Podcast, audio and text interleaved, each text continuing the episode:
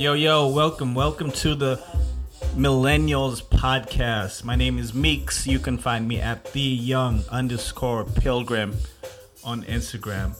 We're going to be discussing everything that implicates young people today. So thanks for joining, and we hope that you enjoy. Welcome to the Millennials Podcast. My name is Meeks and I'm your host. You can follow me at the young underscore pilgrim at Instagram and other platforms. So today I'm here to talk about my experience in Europe. I was there a couple of weeks ago. And so basically I went out there twice. So the first time I went for a conference in London, which was fantastic. And the next time I went for a social visit and I really pushed myself the second time in the month of October going to Europe twice. It's kind of a feat. So first place I went to on my second time out there is Munich. So that was the first stop. Okay.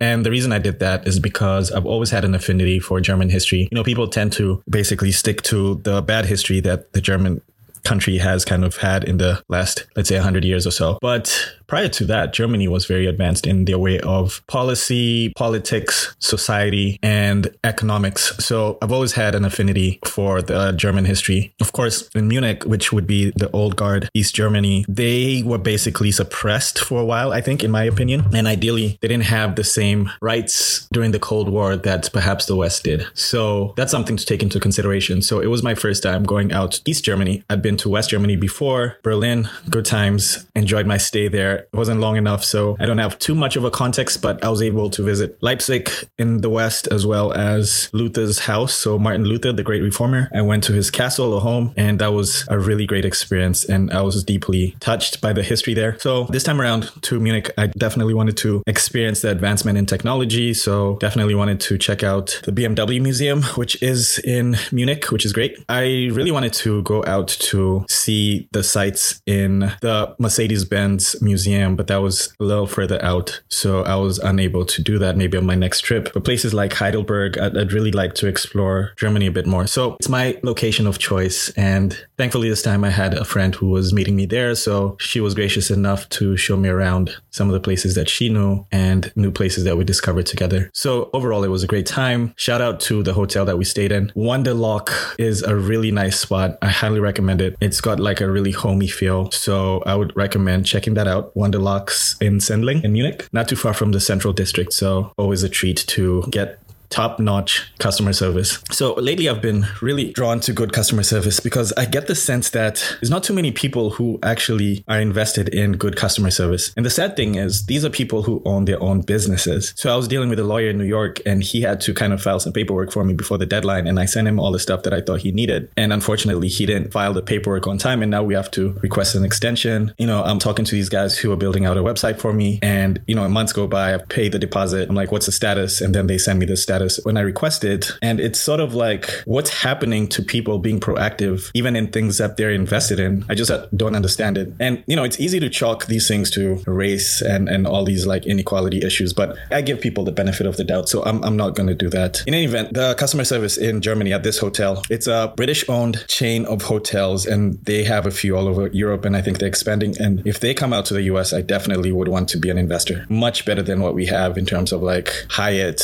It's at that quality quality of the Hyatt, but more affordable, much more affordable. So I think they definitely have a competitive edge if, if they were to bring this into the US and they were allowed to come in and compete with the Marriotts and all these other guys. So Germany, interesting place. I was on the trains, a lot less uh, people of color in Germany than perhaps in Berlin. And um, I guess it's a nice place to settle. People are very like head down, going to work. It's it's a very serious city as you would expect the Germans to be, which in my opinion is a good thing. But also from my understanding from Germans who've left Germany to other parts of Europe, say for example Portugal, they get the sense that it's a little too business oriented and people are just kind of like on, on the treadmill, the nine to five grind, and maybe on the weekends they'll have a social life. So it's definitely a little bit more of a serious place. And I get the sense that that they are not comfortable with their history. They really haven't shrugged off this dark moniker from, you know, the 1940s during the uh, Hitler era. It just seems like that's a constant kind of ghost that's kind of trailing on them. So something I noticed about the culture there. Now the museums were really great and the architecture is stellar. I mean, my understanding was that Munich was um, bombed during World War II. So I think they just replicated the old style of the buildings prior to the war because I really, I really like that old Roman Greek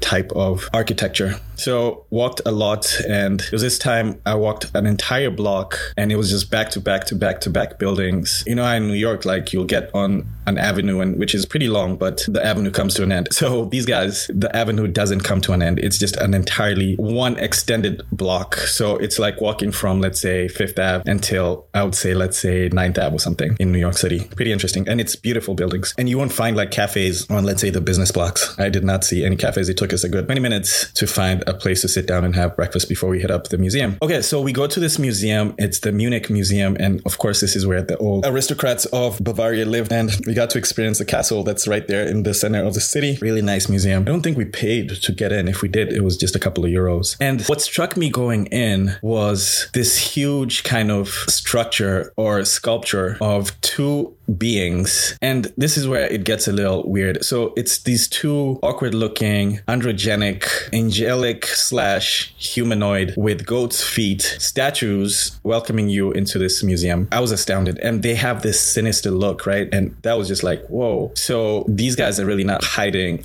who they kind of support in terms of their spirituality. I mean, that's an, an homage to to the Wicked One. Yeah, I think that's pretty clear. And so that was interesting. So I'm going in, and this is kind of like part of my context as I'm walking around this museum, which is vast. Now they've said the the museum or the castle in Versailles is humongo and could take you an entire day to finish. This thing was big, and you know it took us at least three hours to get through most of it. And there's probably stuff that we didn't see, but I can imagine the castle in Versailles must be insane. So that's on my short list. In any event, so great architecture from yesteryear and yesterday century. Uh, we got to see the king's chambers, the queen's chambers, all these different rooms with different artifacts and paintings. I mean, they did things very lavishly back then, but this idea of who they worshipped and their belief system back then just kind of stuck with me. And so it reminded me of a similar architectural kind of design, one like the one Rodin did, and he has multiple of them across the globe. I've seen one in the Cleveland Museum of Art, for example, but Rodin is, uh, I believe he's a French sculptor and he basically did this big piece out in Zurich, which by the way was my first stop. Okay. So Zurich was my first stop. And I went to the museum there and there's this huge sculpture outside of the museum also. And if you look intricately at this design, it kind of reminded me of the one that I saw in Munich insofar as it had allusions to some kind of like battle, a spiritual battle. And if you've read the Bible and Revelation and all this stuff, you'll get a sense of this great controversy between good and evil. And this sculpture or artifact basically depicts that battle. And it shows one who has basically his chin is resting on his hand, which in my estimation and studies, I've been told that that's a reference to the devil, basically, who was thrown out of heaven and sits high in some awkward part of the world and just kind of witnesses what's going on and tries to manipulate the goings on in the hierarchy of the spiritual world, which trickles down to the real world. And so this piece that I saw outside the museum in Zurich was centered on this being who essentially had his hand resting on his chin. And again, I've seen people who kind of pose for pictures like this, and it's been said that they're kind of paying some kind of respect to that Rodin kind of glorification of the Wicked One. I can't confirm that, but it struck me as a piece that is both amazing in terms of the intricacy of the work that was done there, but also kind of sinister and jarring because of the implications of what that means, in as much as the leadership back then was following this course and not the course of the majority of the people say, you know, during the Reformation era, Christ was glorified and revived from the pits of kind of disapproval. So in Zurich, late at night, I'm walking and checking out some different scenes. I spoke to a lady maybe in her mid 50s very attractive, well dressed. Asked her, ma'am, do you speak English? Which is kind of like they didn't speak English, would they know what you're saying? But for the most part, if they hear English, they'll probably respond in the affirmative, right? So I asked her if she knew any places I can check out late because I had a short uh, stay in Zurich. So I just wanted to mosey around at night. And she gave me a few suggestions. Again, she was really nice. And in retrospect, if she was younger, maybe I would have um, spoken to her a little bit more to see if we could make it into a date because she seemed like she was looking for something. Anyways, I uh, hope she remembers me one day. She recommends a couple of places that were still open. So I'm walking around downtown Zurich, Old Town Zurich, which is beautiful. And, you know, I'm hearing some Americans at some random bars drinking the local beers there, wines. It's a really nice spot. And by the way, the weather was incredible. So I really enjoyed my time in all the cities I went to. And I eventually stumbled across this church and I'm like, man, this church looks interesting. And I look at the plaque on it and it says Zwingli. So Z W I N G L I. And in my history, I remember this was like one of the reformers in Switzerland. So during the 1500s, the 16th century, there's a huge reformation that came to the fore. It existed in the 15th century, basically, but it really came to fruition in the 16th century with Luther essentially stamping his 95 Thesis on the door at Wittenberg, which I believe is West Germany. And ultimately, this revolution um, against the Catholic Church basically found its way into France and into Paris, which is Catholic stronghold. There was a 30 years war soon after that. Like it was very contentious. But prior to the 30 years war, we had the French Protestants had to leave Paris and France, and they found refuge in uh, Switzerland, particularly Geneva. So Calvin, Jean Calvin, found refuge and started his Helvetic Church in Geneva, Switzerland, and it was very successful. So that was a place basically if you were shunned from France and you had a different view on the Bible and you really wanted to live the Bible as is described in the Gospels without, you know, the hierarchy of the Roman church kind of breathing that down your neck, Geneva was a place for you. But there was also a cohort of people out in Zurich. So Zurich is closer to Germany. And by the way, they speak some type of German. And when I asked these girls that I met at this amazing burger place called Burgermeister, they make the best burger I've had in my life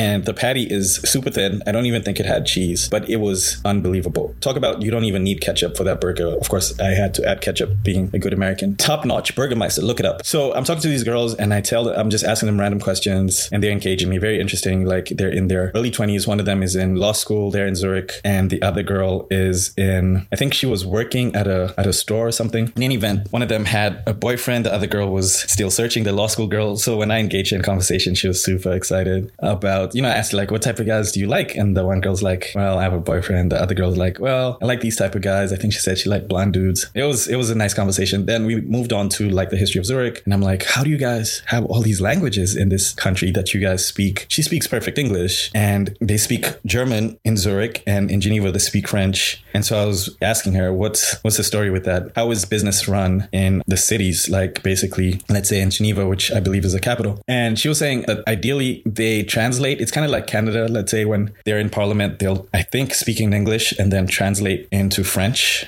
So there's a lot of that going on. And I think predominantly the language there spoken is uh, French across the board. But yeah, German is an official language in Zurich. So that was interesting. So just going back to a story about Zwingli. So I find his church and I'm like ecstatic. There's like nobody around me. I start taking pictures. It's really dark. I didn't take great pictures, sadly, but I, t- I took a picture of his, his plaque because the idea is this this was the bastion of reformation and we've never seen such a revolution since. You know we had the revolutions that were kind of propagated by karl marx during the 1800s and 19th century, you know, there were all these revolutions after he wrote his his book Das Kapital, and you know the Marxist uh, theories came to fruition in the mid 1800s. I think it was like 1844 when these books were published, and it caused a great uproar and, and that sort of thing. So we hadn't seen a revolution of that kind prior to that. The Protestant Revolution was the first of its kind. So it was fantastic to kind of see Zwingli and just put him into the context of the reformers of Switzerland. So there was a Calvin cohort in Geneva, and these guys were very strict. So Calvinism believed that you had to keep the word the way it's written. They were very literal and you were either chosen or you were unchosen. In other words, there was such a thing as predestination in Calvin's project. However, I think with the folks in Zurich, with Zwingli, and later, like, there was a guy called Heinrich Bullinger, I think they actually believed in the idea of, you know, what Martin Luther believed in that your works basically were propagated by your faith in Jesus Christ and not by your own works could you get into heaven. So there was a slight differentiation of ideas between the folks in Zurich and in Geneva, and things got heated. You know, Calvin put a few people to death because they didn't toe the line, and a few of them were exiled.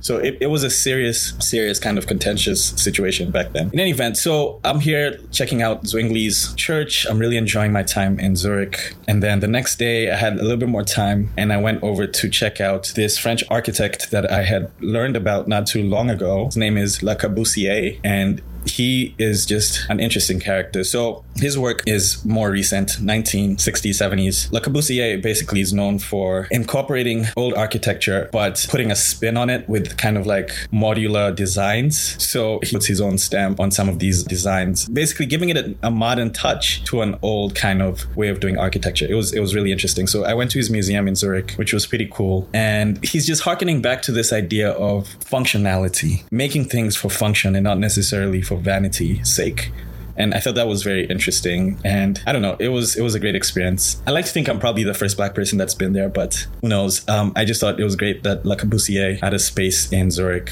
that I was lucky enough to go check out. Ultimately, I think art is a reflection of the times in which people live. So you put these things into context and you start having a sense of what they're thinking in terms of their ideologies. So Le Corbusier has been charged with having affiliations with the Nazi party, which I think are somewhat substantiated, but I'm not sure. And so he's building a new type of, you know, structure that appeals to that supremacist kind of way of looking at the world. So in a sense, it's a glorification of humankind but at the same time, it's also this need to go back to the roots function. His later work, that is, for sure. So Le Corbusier was great. It was nice to see that he had a museum out there. I followed that up with a visit to James Joyce's cemetery. And for those who don't know, James Joyce is, I guess, a controversial but well respected writer from the 20th century. And I was interested in his theology. He was an atheist and was not much of a supporter of, of Christianity, but he, he wrote some interesting books. And it's sad to see, and he a nice um, plaque in the cemetery. They basically have an artifact of him sitting down and his his legs are crossed. I think he's smoking a cigarette or something, and his wife is also buried next to him. So James Joyce, yeah. So these are the type of guys who the world has kind of glorified, and it's interesting that he was right there next to the Zurich Zoo, which is where my bed and breakfast was was at. So it was good to swing by and see, you know, who these men of previous generations um, are kind of laid out. And I'm not superstitious at all. The dead know nothing. The Bible has told us. So I didn't have any panic attack going into a cemetery. So that's my experience in Zurich and Munich. Moving on to uh, Austria real quick. So I went to Austria just to spend a day out there because I had some time and I was able to just jump on the train from Munich and I got on the train really late in the day. I wish I got out there earlier, but I was at the Bayern Munich Museum, which was pretty interesting. So I stayed longer than I should have. So I'm out there in Austria, Salzburg, and the first thing that I notice is that there's a ton of Middle Eastern people. So the, the Middle Eastern folks are running Salzburg. It's always interesting to kind of see how migration works and how, how did they end up there? Which countries are they kind of from? Is something that I would like to know the answer to. So Salzburg is known for that's where Mozart's home is, which is which is part of the reason why I went. I didn't get to enter the museum; it was closing basically when I got there. But it was interesting to just kind of see that this is where he lived and created a lot of the pieces that are now famous and well known. So the Sound of Music was also shot in the hills of Salzburg. I could see the castle from Mozart's home, but I just again didn't have enough time. And shout out to the Egyptian girl who helped me get to the Mozart Museum. She was there working for I think she said Red Bull uh, and it turns out that's, I believe, a German company. She said it's not American, which I was kind of surprised.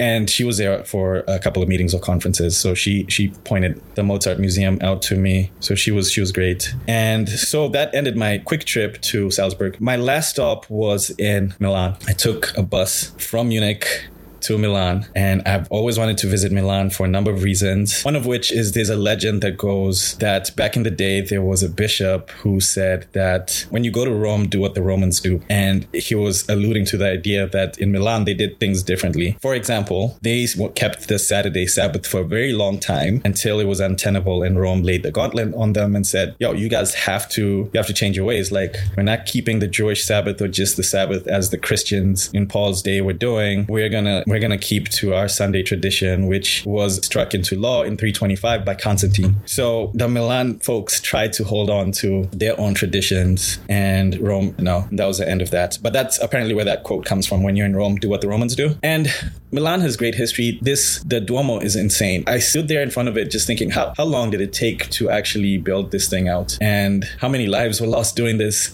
You think about the, the Egyptian kind of pyramids and you're astounded. Yeah, for sure. We still don't know how that was done. This Milan church, the Duomo, is just incredible. And we're talking about history older than the United States.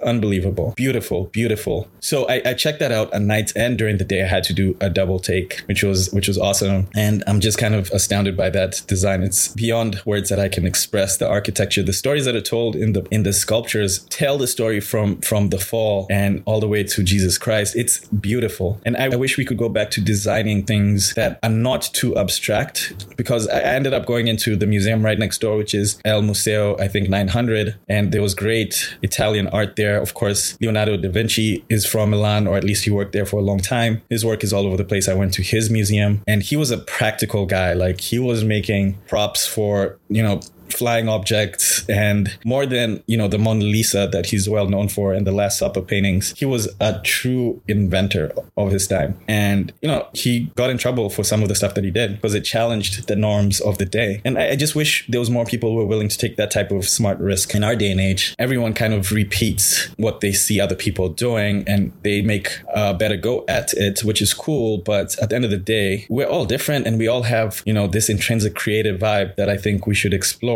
given the opportunity. And Da Vinci was doing that it's unbelievable. In any event, so the newer artists in Italy, like this guy I call, I found his name is, I think Michael Nigro. Uh, I was tempted to say Negro, but his work is, is great. It's abstract, but it makes sense. So there's a level of abstract art that actually is appealing, and Nigro's work is great. And there's a, a few other pieces in there that I really enjoyed. So ended up touring Milan not long enough, met some friends there also, who took me out to dinner. But generally speaking, the pasta place that I went to the first night by myself was, left a lot to be desired. The pasta was not all the way cooked and when I told my, my friends, they said, yeah, that place is mediocre. So you kind of have to know where to go. But the cappuccinos, the pastries were on point. I mean, on point. The Italians know how to make a good breakfast and they're, they're hospitable people. They just don't see a lot of tourists in terms of African Americans going there. There's a lot of Africans who, when I got off the bus, were like waiting for me and a guy sold me a, a pass for the train. So that was great. I just wish, you know, some of these folks were incorporated into society, but there's a huge, there's a huge gulf in terms of, of income. I mean, Giorgio Armani, for instance,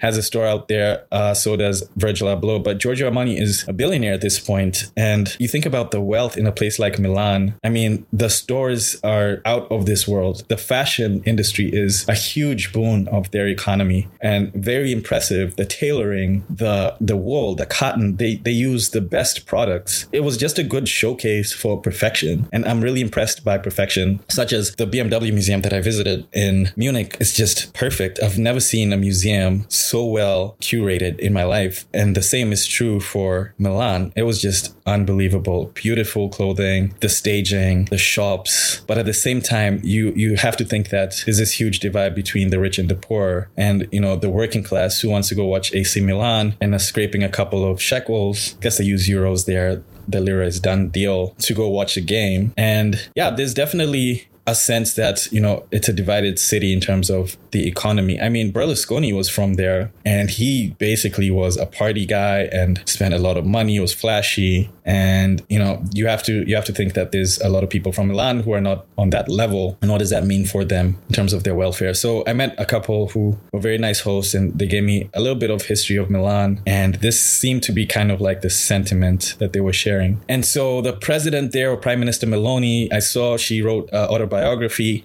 I went to the museum right next to the Duomo and the bookstore right next to it. And they had a book on her. I think she wrote it. And one thing that was interesting was that it was many of the books that were being staged in this bookstore were flipped over. In other words, someone took the time to kind of flip the books from the cover page to the back page so that people wouldn't notice that her book was out. And when I told my guests this, they were they were surprised. But you know, there's this kind of uh, belief that she's she's somewhat of a controversial figure. So maybe that's that's why that happened. I'm not sure about the the rights people have to kind of be vocal about things in Italy and Milan. It seems like people are on the hush hush. It's just kind of like, you know, the mafia mafiosos run some of these industries and that's how it's always been. That's how it's always going to be. So people just kind of find their lane and they just work at whatever they're doing and try and raise a family and try and keep up with the Joneses where possible. So it's still stuff that I need to explore in Milan to learn more about the culture and the history, but this was definitely on my bucket list, and I'm pretty stoked that I was able to visit the spot. And I would encourage uh, listeners to check out Milan, check out Zurich,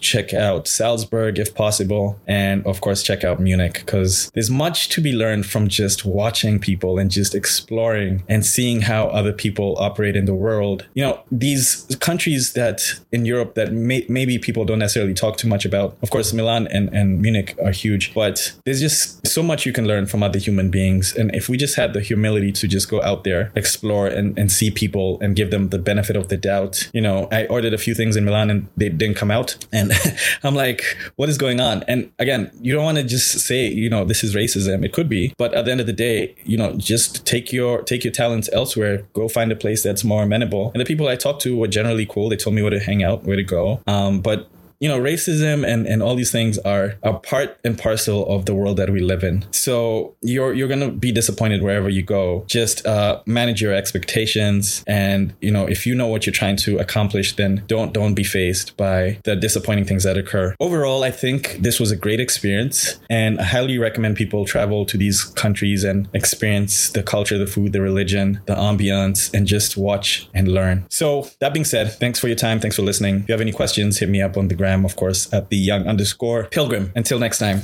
ciao. Yo, yo, welcome. Welcome to the Millennials podcast. My name is Meeks. You can find me at the young underscore pilgrim on Instagram. We're going to be discussing everything that implicates young people today. So thanks for joining, and we hope that you enjoy.